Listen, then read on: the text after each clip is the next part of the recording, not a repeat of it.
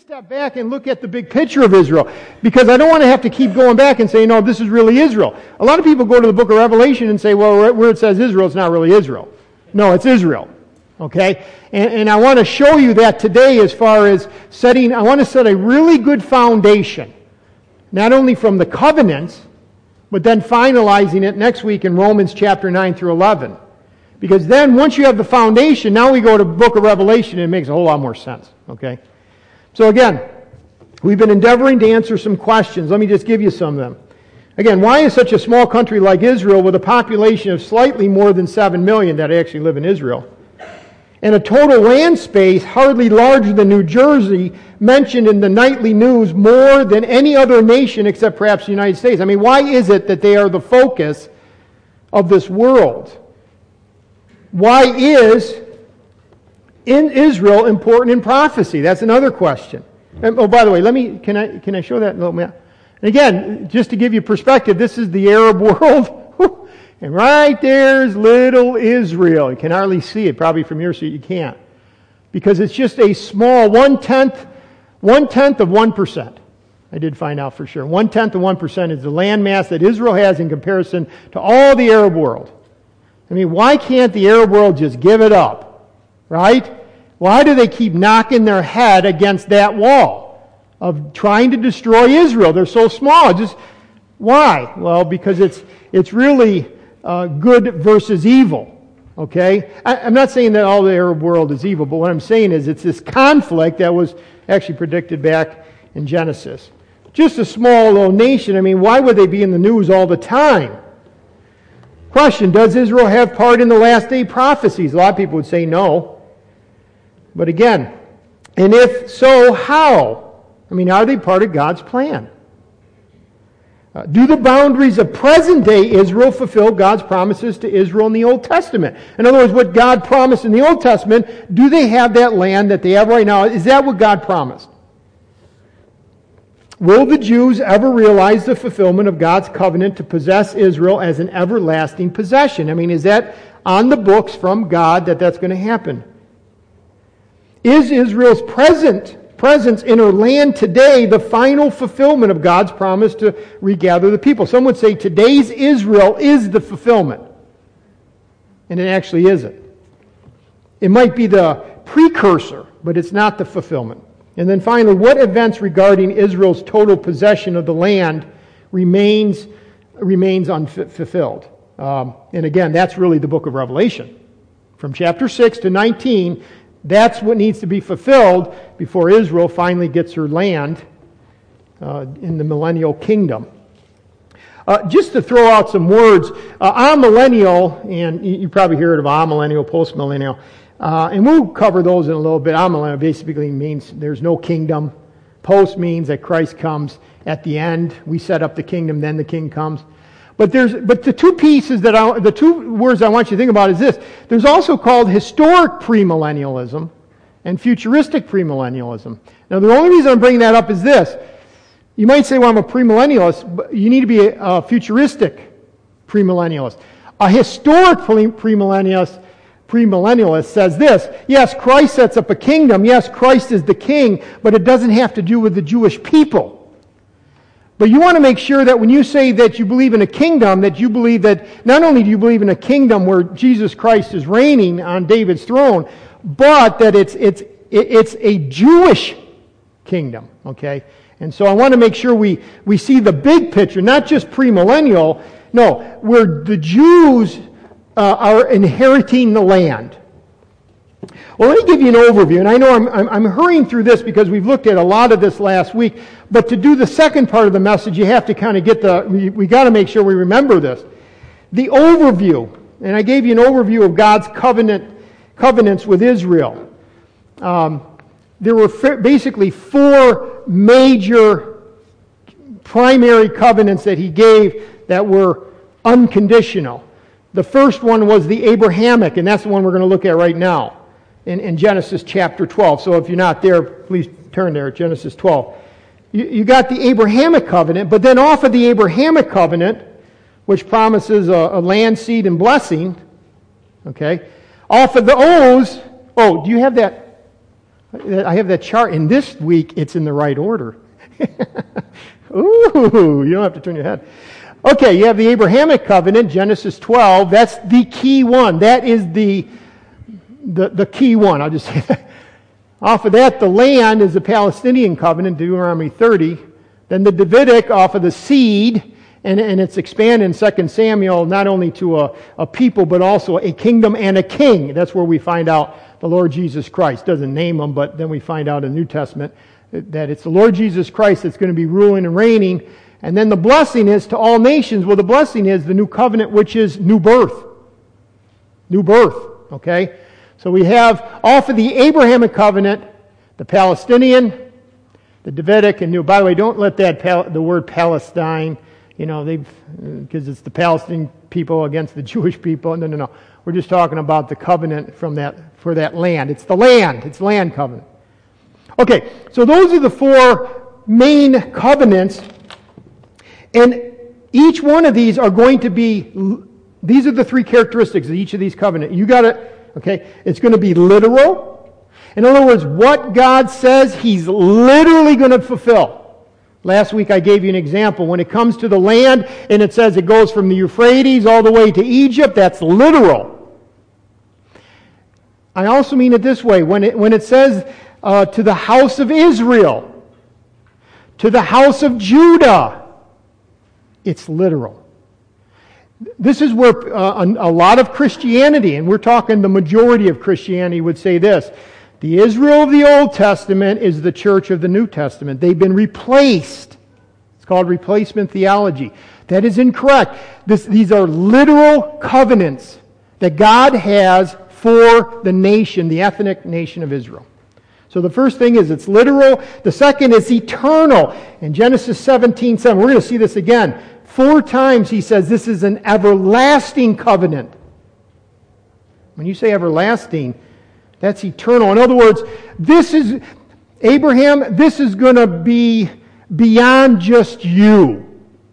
It's going to be to your descendants and descendants. This is a covenant I make with you. And just because someone doesn't live in the land doesn't mean that they don't own the land. How many of you are landowners and you rent? You know, you rent someplace. You rent another, right? Just because you're not living there doesn't mean that you don't own it. Well, there's been many years that Israel has not been in the land, but it doesn't mean that they don't own the land because God has given it to them. Okay? So it's literal, eternal, and unconditional. Now, we won't turn there now because you're going to see this as you're flipping pages. Just keep note of how many times God says, I will. I will. I will.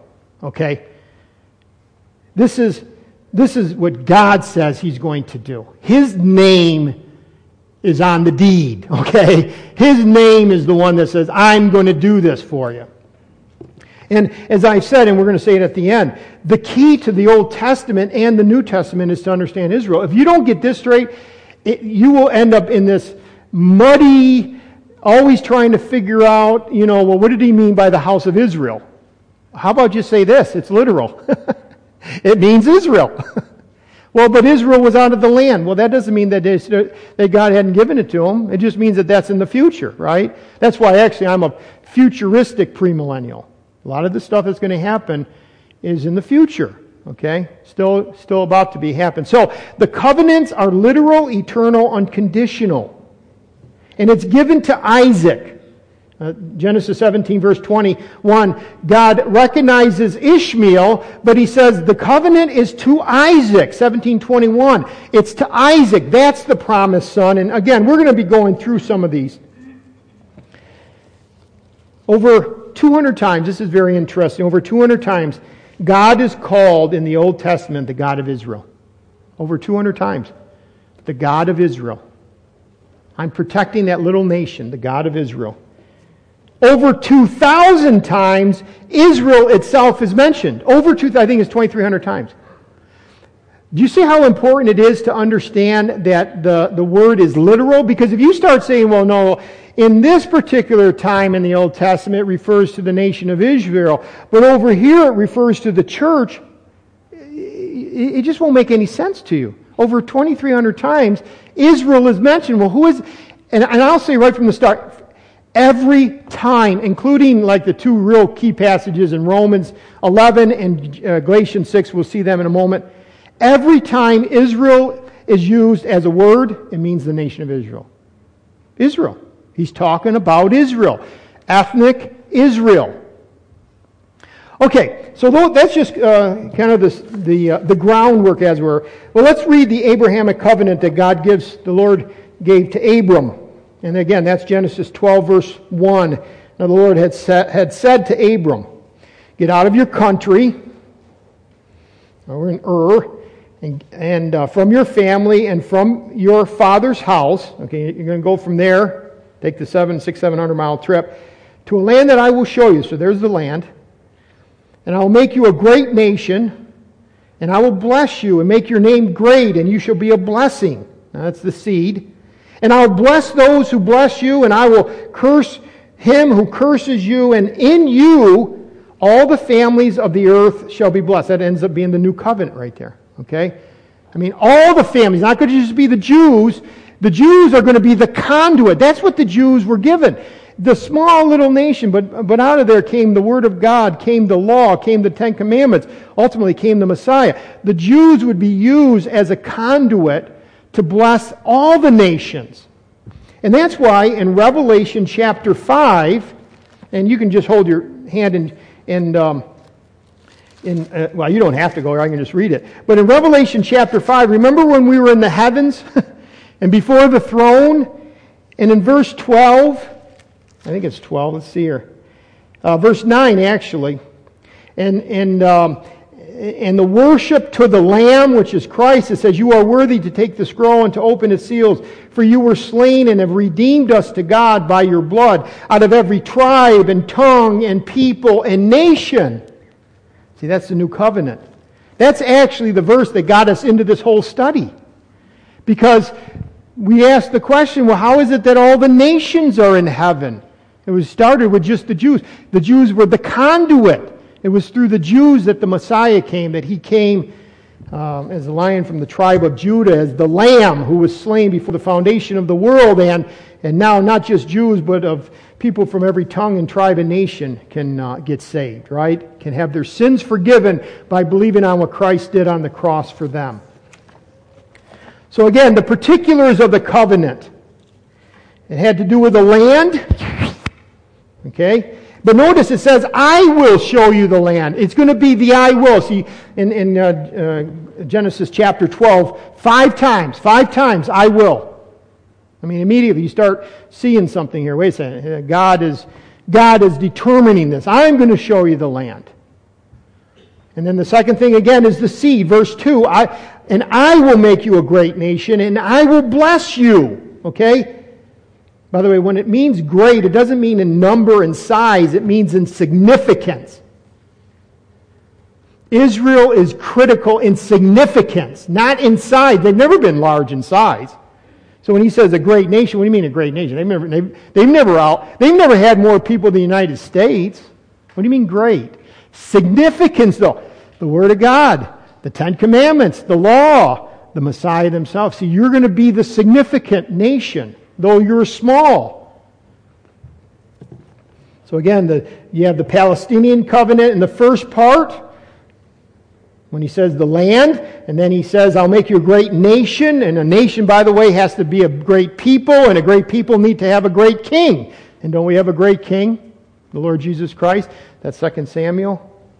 And then third, God promised a blessing. I'm to, I will bless those who bless you, and I will, you know, again, the I will, I will, I will you can almost get tired of it. All right, don't, don't get tired of the I wills of Scripture when God's speaking. Okay? But what, what do we find in all this? We find this that the Abrahamic covenant has both physical and spiritual aspects to it.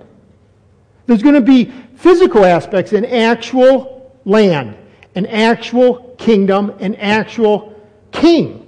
But there's also going to be a spiritual aspect in that we're not just talking about the externals here, we're talking the internals. Because he says, I'm going to give you a new spirit, I'm going to give you a new heart. Well, yeah, that's going to happen to the nation at the end of the tribulation, but hasn't that happened to you already? If you've come to Jesus Christ as your Lord and Savior, it's not just about the externals. He's changed your heart. He's given you a, a, a new heart to be able to grasp the Spirit, uh, the, the things of the Spirit of God, right? So again, it has both the physical and spiritual aspects. Now, we participate, this is what you have to remember. We participate in the new covenant, but the new covenant that we're going to see in Jeremiah 31 was specific to Israel. Well, we've been, remember what Romans, and we're going to get in that detail. We were grafted in. That, is, that means that they're still, they're still going to get the new covenant someday. But we've been grafted in, so we participate in the new covenant. We participate in a new heart and forgiveness and all the blessings that we have as the church. But those same blessings of the new covenant are still coming to Israel. That's where people get hung up. Oh no, Israel's out, church is in. Well, that's not what Romans says. Romans says that we've been grafted in. It says that the root's still there. The branch, right? We just have been grafted in for a time. And we participate in the new covenant and forgiveness and all the wonderful things of the new covenant. Okay, so let's see here. Where am I at? Now, question. Is this going to happen to Abraham and his seed even if he sins? Well, look at, let's go from Genesis 12. Oh, just notice, by the way, in verse 4, he was obedient. He departed as the Lord had spoken. And then it says this, he's 75 years old. Now, mark that, 75, 75. How many, how old was he? Three quarters of a century old. Now, is he um, like a man of faith? Oh, he built an altar in verse 7, and yet he's in the land, and what does he do? He lies about his wife. That I might live, tell me that you're my sister. Well, he, she's actually his half sister. Kind of half truth. But the point is, he didn't have like faith to, to like, you know, he was this man of faith and he just trusted God and let the chips fall where they may you see him still sinning. All right? Wouldn't that be expected? He's a sinner. and then, then we get into the chapter 14 is, is um, you know, well, before that, chapter 13, uh, Lot divides off. Chapter 14, he gets, uh, Lot does, gets captive, uh, uh captured. Uh, Abram rescues him. Now, I'm only saying that just to, I just want you to kind of put pieces together. Chapter 15 is where Ab- uh, God ratifies the new covenant. Or, excuse me. God ratifies the Abrahamic covenant. God ratifies it. See, up to this point, he's told them in chapter 12. Chapter 15, he actually ratifies it. How does he do that? Well, you can see Abraham is trying to figure this out. You're telling me I'm going to have a seed. And so what does he say in verse 2? Well, I go childless. The heir of my house is Eliezer. Or maybe you want my seed to come through. I mean, is it going to work somehow with Eliezer of Damascus? No, no, no. It's going to come through you. Uh, this one shall not be your heir, but one who will come from your own body shall be your heir, verse 4. And what does it say he does? Verse 6 He believed in the Lord, and it was accounted to him for righteousness one of the most powerful verses of all the Old Testament, and you see it repeated a number of times in the New. Why? Because how does a man become justified before God? Whether it's the Old or New Testament, you know how it is? He believed God. Now, how do we get saved? How do you get saved? God says this You are a sinner, and I am holy, and your sin condemns you, and there's nothing you can do no works of righteousness that you can do that can make you righteous before me. All your, all your righteousness is as filthy rags. And, and we should be just like, you know, in a, in, a, in, a, in a heap on the floor, like sobbing, saying there's no hope. and yet Christ came, lived a perfect life, died a perfect death, died on the cross, not for his sins, because he was the perfect Lamb of God, but for ours. He died for our sins. He became our sin bearer. And what does God say to us? If you receive Him, uh, if you receive Him and who He is and what He has done on the cross for your sin, for you, and then He's received Him to them, He gave the what? The right to become what? Children of God. If you receive Him for your for your payment of sin, then I will forgive you based on what he did on the cross for you, right? That's what it is. And what do we do? We believe God. we believe what His Word says about His Son. We put our faith and trust in Christ, and you are saved. So whether it's the Old Testament, Abraham, or the New Testament, it's always the same. If, if a person wants to become righteous before God, it's not by earning it through works, it's by, it's by receiving what God has done for them. Now, again, the New Testament, it says on the cross, of what Christ has done for us on the cross. But it's believing. That's the point. It's believing. He believed in the Lord and it was accounted to him for righteousness. Now, what happens? Well, it says, verse 7, I am the Lord. And he has Abraham take some animals, divide most of them except for the birds. And what does it say? Adam fell asleep. He put him to sleep. And God walked through it. And as we said last week, that's cutting a covenant. But what was he doing? God was doing this. God alone passed through, indicating that the covenant, though involving promises to Abraham and his descendants, was made by God with himself. The covenant was made by God with himself. God was saying, This is what I'm going to do. You're not walking through these pieces with me. Normally, in a human covenant, cutting a covenant, you had to have both parties. God says, You're there, I'm here, and I'm going to walk through it or pass through it by myself. That means that this covenant is unilateral, unconditional, irrevocable, sovereign. It's God. I'm going to do it. I'm going to do it. Now, it's done. Okay, now, and it says in uh, chapter 16, oh, by the way, Abraham, you know, okay. So what is he doing? I mean, come on. Chapter 16 is where he gets Hagar pregnant. Like, he, he's not paying, he, he's a sinful patriarch. And yet, so Apparently, he's out and church is in. Well, no. God said, I'm going to do it. This is what you're going to. And, and your sinfulness is not going to stop my plan for this. Okay? And notice he's 86 years old in verse 15. 16. Abraham was 86. So, wait, 75. Now he's 86. That's 11 years later. Next chapter, chapter 17. When Abram was 99, how old is he now? I mean, how, how many more years later? 13. Okay, by the way, that's what Ishmael is 13. So he's had the kid. You know that's kind of that story. I don't want to too much. But the point is, he's 99 now. Okay? Appeared to Abraham, said, I am the Lord. By this point, you have to say, you know, Abraham, you're sinning. You know, it wasn't supposed to be Ishmael. You know, you weren't listening. You're disobedient. I, I'm sorry, Abraham, but I'm going to have to put you aside. Get another covenant with somebody else that's more obedient. No. This is where he establishes the everlasting covenant. I mean, again, and he basically reiterates everything he did in chapter 12. But notice what he says in, verse 8. He mentions the land. And I will be, uh, excuse me, um, uh, second part of verse 8, uh, as an everlasting possession, and I will be their God. Okay, everlasting.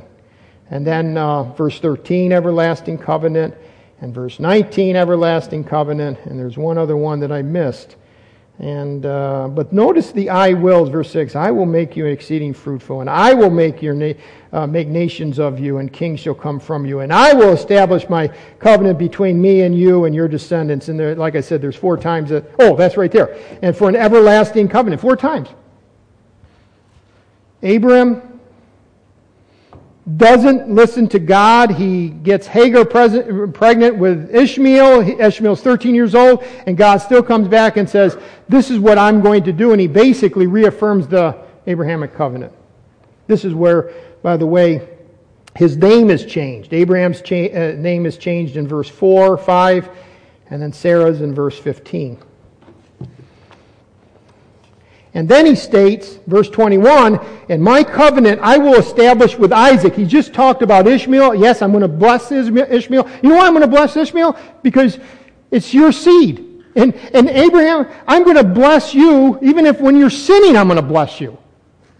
He doesn't bless the sin, but he says, I'm blessing you, and since that's one of your sons, I'm going to bless him. And that's where the, you know, the um, Arab people have come from, or at least that's what tradition says. So again, and then and then you uh, then um, the Son of Promise is chapter 18, and then in chapter what 20, 21 is uh, Isaac is actually born. I mean, he's, he's presented in chapter 18. 21, he's born. 22 is where the sacrifice, and Abraham was willing to even sacrifice his son. However, it does say, We will go up and we will come back. So God or Abraham knew that even if I, even if he slayed, had slain um, Isaac, somehow that boy was going to live because he was the promised one. Very, very important. You see the faith of Abraham, but notice chapter 22, verse 17. It says, Then the angel of the Lord called Abram, Abraham a second time out of heaven. This is after that, you know, sacrifice, and said, by myself I have sworn, says the Lord, because you have done this thing and have not withheld your son, your only son, again, the son of promise. Look at verse 17. I will bless you. Blessing, I will bless you. And multiplying, I will. Now just notice the I will. I will multiply your descendants as the stars of the heaven, as the sand which is on the seashore. And your descendants shall possess the gates of their enemies. In your seed, all the nations of the earth shall be blessed because you have obeyed my voice. Again, confirming the Abrahamic covenant. Oh, it is interesting, but this is just a real side note. When Abraham is said that he's going to have a child, he laughs. Remember that? It's in chapter 17, verse 17. And Abraham fell on his face and laughed and said to his, Shall a child be born to a man that is 100 years old? And when, when Sarah hears about it, and this is in chapter 18, verse 12, therefore Sarah laughed within herself. She laughed. And the Lord basically pointed out, it was just within herself, but you were laughing. Well, Isaac means he laughed. Okay? So, can you imagine every time you call the kid, it's both a rebuke and a confirmation that God is walking with you? Come here, Isaac. Oh, that's right. It means he laughs. yeah, I remember when I laughed. I remember when I laughed and didn't have. And then but then now she's laughing out of joy. Okay, it's just a neat little reminder. Sometimes God, it's pretty cool. But confirmation of the Abrahamic covenant. Wait, we're talking about, up to this point, twice uh, Abraham lies about his wife to two different uh, situations. He has a, the wrong child. He's not thinking straight in some of this stuff. And yet, God, in the end of it, in chapter 22, still says, what I told you in chapter 12 still holds true. What? The sinfulness of people do not, does not eradicate uh, what God wants to do, all right, his plan. It doesn't negate his plan. Now, Abraham is born or lives around 2000 BC. Okay? You want to catch that number 2000 BC. Now you have many, many years and sometimes when we have years, we forget. We forget that God is outside of time. We forget that, you know, the patience of God. Let's, let's go a thousand years ahead of time. So Abraham is 2000 BC. Let's go to a thousand BC, a thousand years later. That's like somebody telling one of your great, great, great, great, great, great, great, great, great, great, great, great, great, great, great grandparents back in 1000 AD. Right? Now, it would probably be from an Indian, right? Because nobody else was here. But the point is, is this. Think about a thousand years. That's a long time. Thousand years. And now David's living. And this is the Davidic covenant. Okay, we're only going to look at two. Of, We're not even going to look at the Palestinian covenant. It just takes too long. But the Davidic covenant, the Davidic covenant. This is a thousand years later, and he's and God is going to expand the Abrahamic covenant to his to David. It's called the Davidic covenant, primarily about the seed. It's about the king. Okay, and let me let me read this for you. It's found in 2 Samuel chapter 7. 2 Samuel 7. And it says, Now therefore, thus I, I haven't given you enough time. 2 Samuel, 2 Samuel is right after 1 Samuel.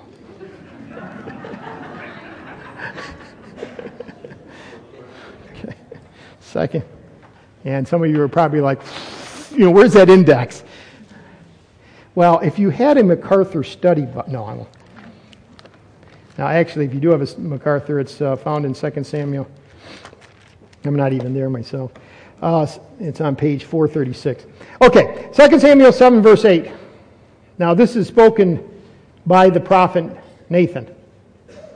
Now, therefore, thus shall you say to my servant David, this is God's to Nathan, tell David this, thus says the Lord of hosts. I took you from the sheepfold. This is talking about David specific, from following the sheep to be ruler over my people, over Israel.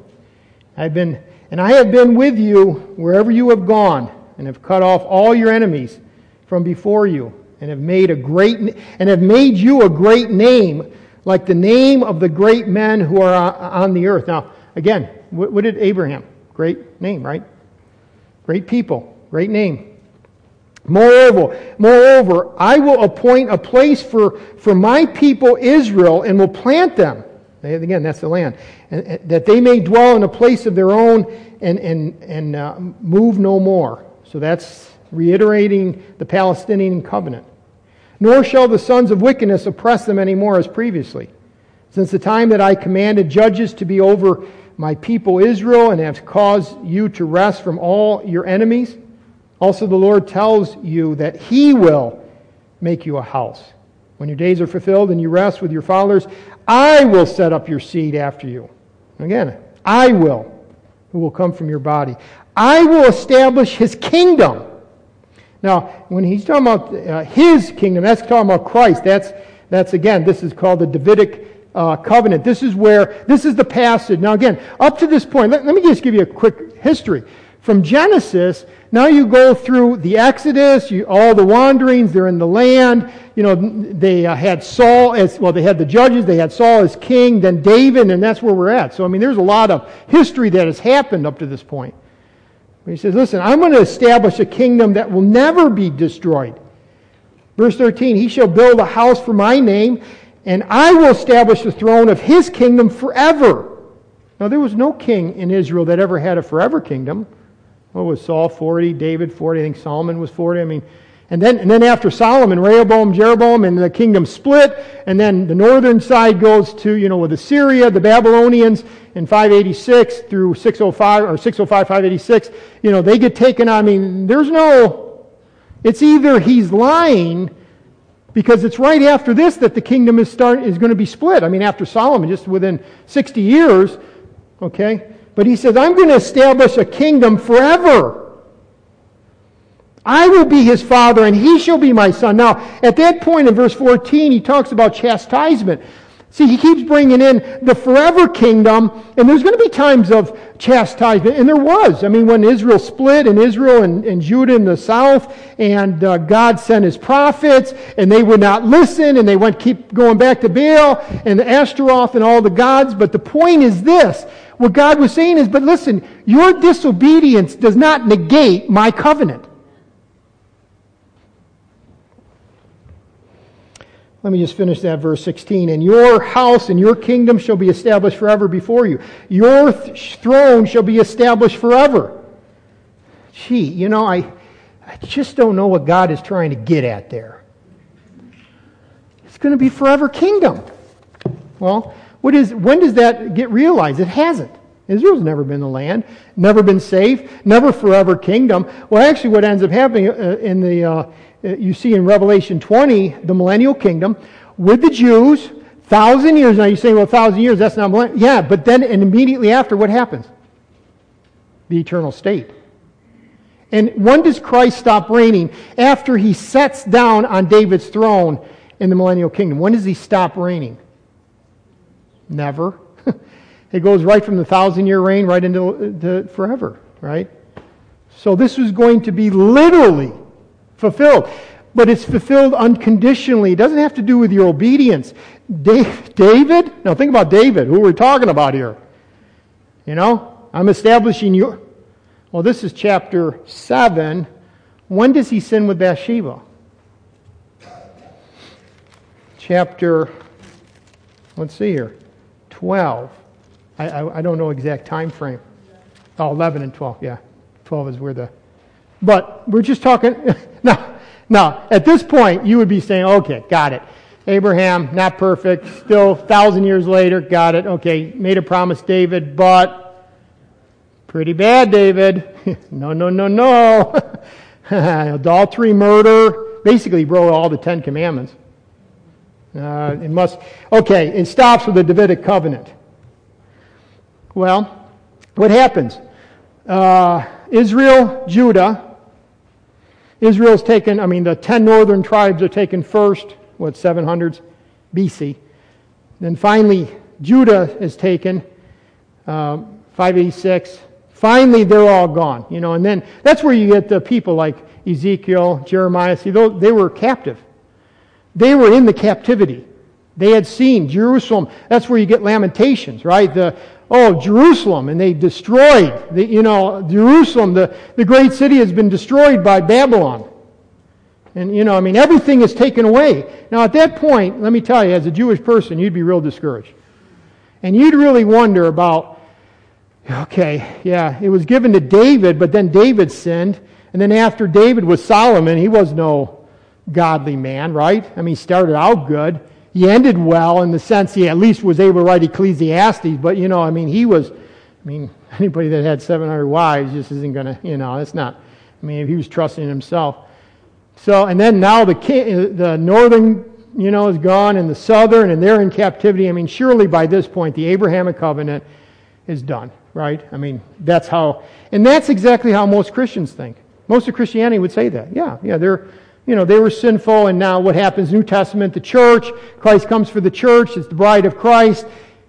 Well, let's go to Jeremiah chapter 23. Jeremiah. And again, Jeremiah lived during the days of the destruction of the Davidic kingdom, as far as when David and Solomon. And then, um, you know, what came from that. This is 600 BC. So now we've gone, Abraham was 200 BC. Remember, we work negative, so we go to zero. 2,000. David is 1,000 years later, 100, or 2,000, 1,000. Now this is 400 years later. This is longer than America has been a nation. All right? 600 BC, thereabouts. Jeremiah 23. Behold, this is when Israel is in captivity. This is when Israel would assume that God's covenant is done. Behold, the days are coming, says the Lord, that I will raise to David a, a branch, a shoot. And, and what does it say? A branch of, what's the word? Righteousness. Hmm, I wonder who he is. A king shall reign and prosper and execute judgment and righteousness in the earth. In his days, Judah will be saved, and Israel will dwell safely. That has never happened since the I mean, they came back to the land, but then, then it was Greece and Rome and all these, you know, well, Persia and then Rome. You know, you get the point. The, the point is the Gentiles were always over Israel. But he says, I, and Israel dwell safely. Now, this is his name by which he will be called, the Lord of righteousness. That's the Lord. Therefore, behold, the days are coming, says the Lord that they shall no longer say, As the Lord lives, who brought up, uh, uh, brought up the children of Israel from the land of Egypt, but as the Lord lives, who brought up and led the descendants of the house of Israel from the north country and from all countries where I had driven them, and they shall dwell in their land. And this is literal. This is Israel, not the church. See, once some of them came back from the Babylonian captivity, but they all didn't. And they were dispersed. Now, some of them trickle back. And even during the time of Christ, and then 70 AD, the temple is destroyed, and then they're finally fully dispersed. Now, some would say, well, but look what's happening. Israel's coming back. They're a nation, 1948. Well, yeah, this is the precursor. But there's coming a day when they all are back in the land. And the Lord our righteous is the one reigning. And again, that's the millennial kingdom. And all this is done for Israel, not because they were obedient. They were given the, this, this promise was given when they were in the, out of the land, in disobedience. I mean, when you read Ezekiel and Jeremiah, just remember Israel out of land in disobedience. Very, very important. So, what is God saying? God is saying this obedience is not the condition that determines the fulfillment. It's not obedience. It's divine sovereignty. His power is the condition that determines obedience that it will lead to the fulfillment. In other words, God's power is going to change the hearts of the people of Israel to look to the one that they have uh, slain, right? Jeremiah, uh, Zechariah. And their hearts will be changed and want to embrace the Messiah. And everything will be God's glory. Everything. Now I can see I'm almost out of time again. How about Ezekiel 36? We get a glimpse of why he, why do you do this, Lord?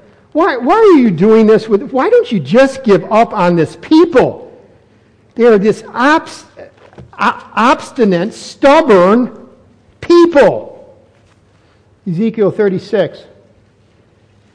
Therefore, say to the house of Israel, now again, Ezekiel, in captivity, thus saith the Lord God, I do not do this for your sake, O house of Israel, but for my holy name's sake.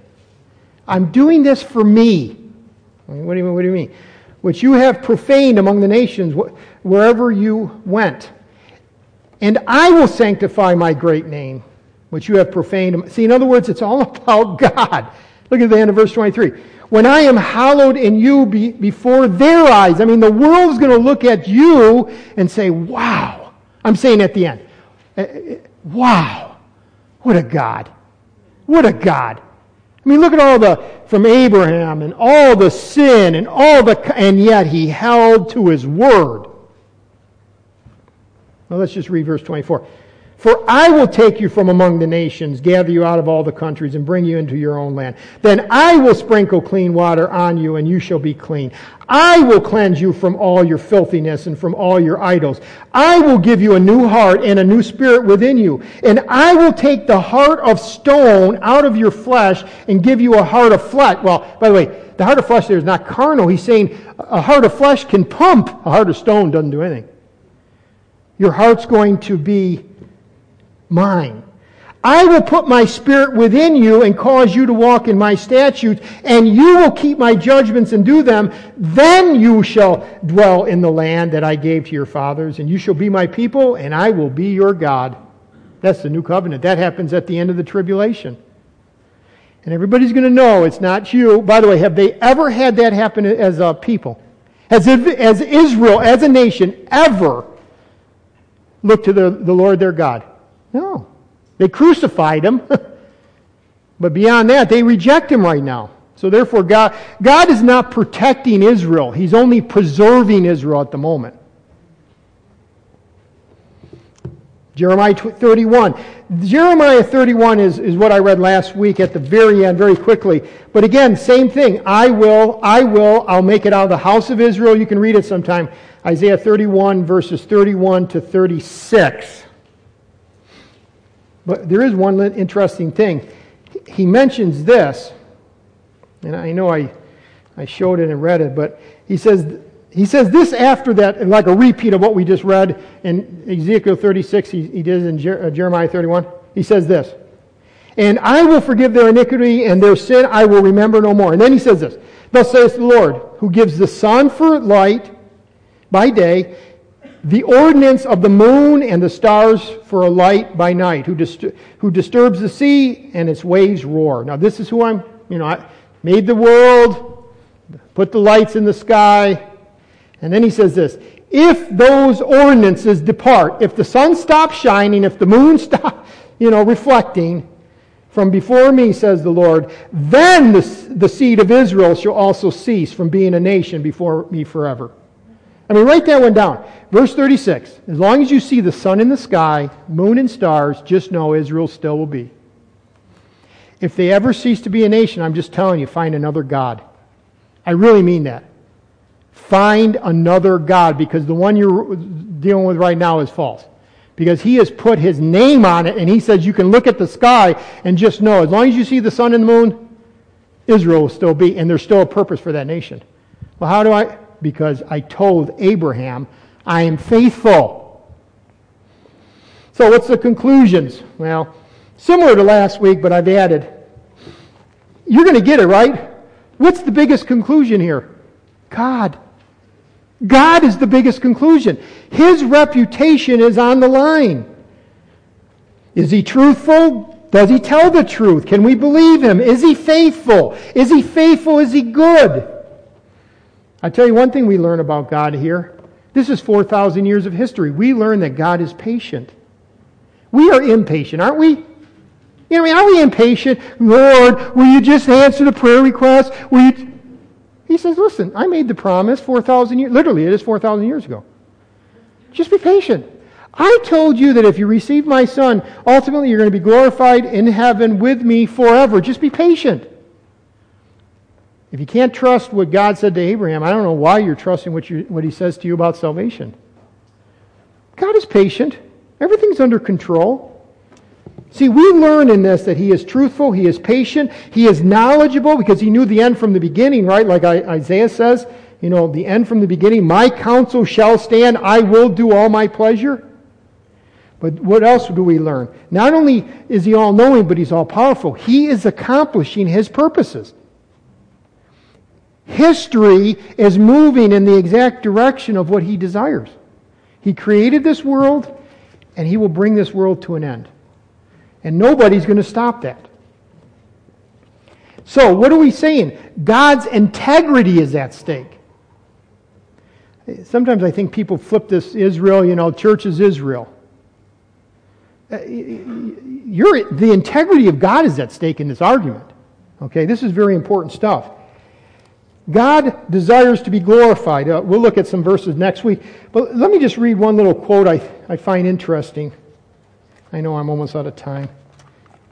I do hate one thing in this world other than sin that is the clock.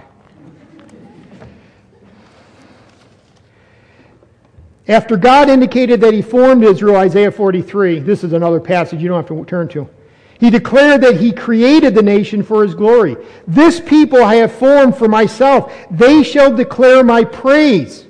That's why in, in Isaiah 46 it says, Israel, my glory. Boy, you know, that would be a really good name for a, a, a, Christian peer, uh, um, magazine, Israel My Glory. Oh. Um, by the way, what is, what is someone's glory? It is what makes you impressive or influential about you to others. That's what your glory is. Like uh, in uh, Genesis 31, it says that Jacob's wealth was his glory. In other words, people looked at him and like, wow, look at how rich that guy is. You know, Joseph, you know, in, in Egypt, Genesis, end of Genesis. Thus, God's glory is whatever is impressive or influential concerning God. That God has purposed to glorify himself through Israel indicates he intends through that nation to so impress the world with, with who he is and how great he is that he will have life changing influence on multitude of people. In other words, people are going to look at Israel at the end of human history and say, wow, for 4,000 years, look at how, though they were hunted and persecuted and suffered, look at how God preserved them and even used them in the end. Wow. Not, wow, what a nation. They were just small. Wow, what a God. What a God. So God's name's at stake, his reputation. Second, our understanding of sin. Again, sin and sinners do not derail the plan and purpose of God. And, and again, I, I brought these same points up because you saw that clearer today, didn't you? I mean, we ended last week just quickly at Jeremiah, but it was during the captivity in Babylon that, that a lot of these promises were given. God kept saying, Don't think because you are sinning and you have sinned and I have sent you into captivity for 70 years that somehow that nullifies the promises I made to Abraham and to Jacob and to Isaac, and you just keep seeing them, and to David. In fact, when I gave it to David, I expanded on it. Now there's a kingdom and a king. Don't think, oh, and you're going to get the land. Hey, your sinfulness is not overwhelming my sovereignty.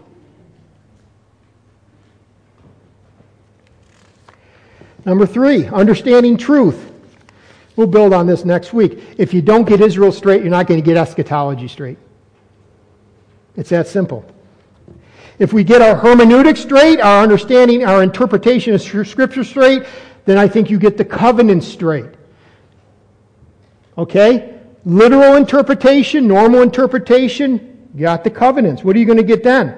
You're going to get election straight, because that's what we're talking about here. God elected a nation. You get Israel straight, or excuse me, the uh, election straight. Now we get God straight. And we get Israel straight. I mean, everything, be- and, and now you get eschatology straight. See, it starts with the right hermeneutics. When God said Israel, He is talking about Israel. And I believe that God is so sovereign that He can elect a people, and throughout all human history, He's going to end, and those people will still be standing. Okay? So it, the third thing is we understand truth. We need to get Israel straight because we understand truth. Yes, we get God straight. We understand our own sinfulness and how it doesn't negate God's promises. We get truth straight. Number three, four, knowing what time it is. I wish Brandy was here. Brandy's not here. She sent me a neat little thing. Uh, a guy, George Markey, said this Israel is God's clock. Israel is God's clock. If you want to know where we are in the grand scheme of history, just look at Israel. Because Israel is God's clock. The idea is this we see, oh, God is working. Sure, Israel, okay, they're still here as a nation. And again, build on that. And then finally, our security. If God has been faithful to them, He's going to be faithful to us. If we really say He's not faithful to them as a nation, I find it hard for, for us. How, how do you know that when He says, if you receive my Son, you're going to be forgiven? Is God a God of truth? Can He pull it off? Because let's face it, I don't know about you, but my salvation is not on my shoulders. It's because I've received His Son, and you know who's going to pull it off in the end? Confident of this very thing that He who began a good work in me, what? Will finish it. Lord, please finish it, because I can't finish it. I can't. You can't finish your salvation. It's all in Christ. It's all on Him.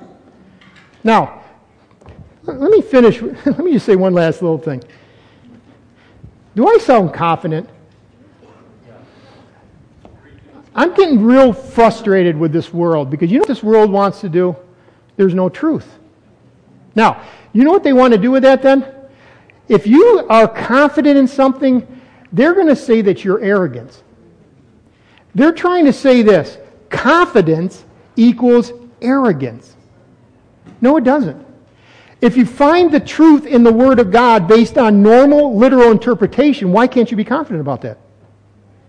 Be very careful because what people, and I've, I've even seen some good preachers go down this path, they keep saying this, well, I can't believe you're so confident. Well, who are you? Who are you to think that you have the corner on truth? I don't. But if you just open up the book in Ezekiel where they're in captivity and God keeps telling through a prophet, I will, what, how do you take that? Right? Don't back down because you're confident in truth. They will keep saying you are arrogant.